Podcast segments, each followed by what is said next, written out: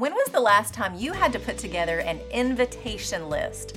I know through the pandemic, our gatherings have been more intimate and small, but still, when you have an event, you always begin with an invitation list. I remember thinking through the invitation list for my wedding. I began with immediate family, then extended family, followed by friends and coworkers. You naturally start with the most important people that have to be there. Then you go from there. That makes sense. With birthday parties over the years, my girls have to think through who they want to be there, and the number is usually limited. So it can be tough sometimes thinking through who will get the invite.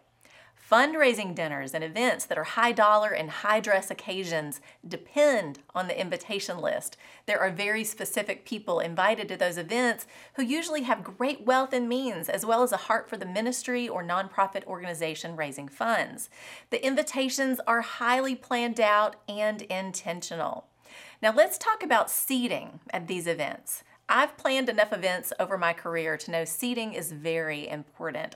The more important the person, the more prominent the seat. You can't just walk off the street and think you have a place at one of those $200 plate dinners at the head table. It's just not the way it is.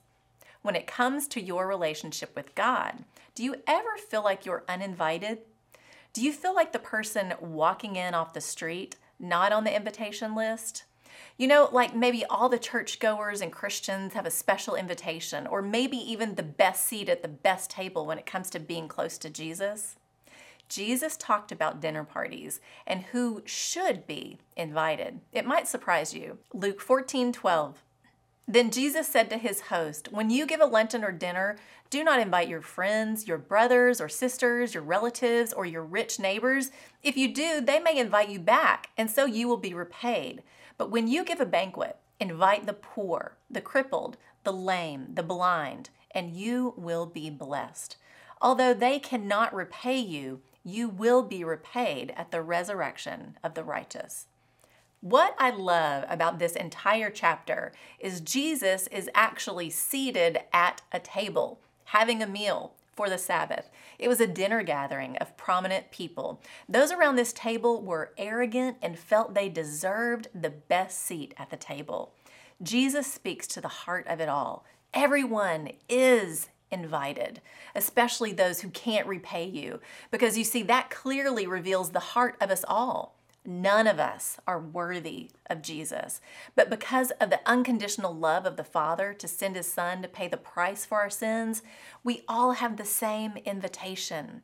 What we do with that invitation is the key. Because you see, when we meet Jesus and say yes to His invitation, He goes on to say later in this very chapter, we must take up our cross and follow Him.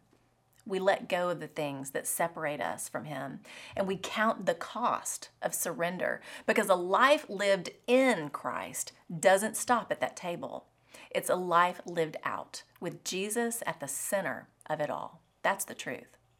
Your invitation is waiting. It has nothing to do with anyone else or whatever you've placed in the way of it. Accept it, and then consider the words of Jesus as you invite others to join you.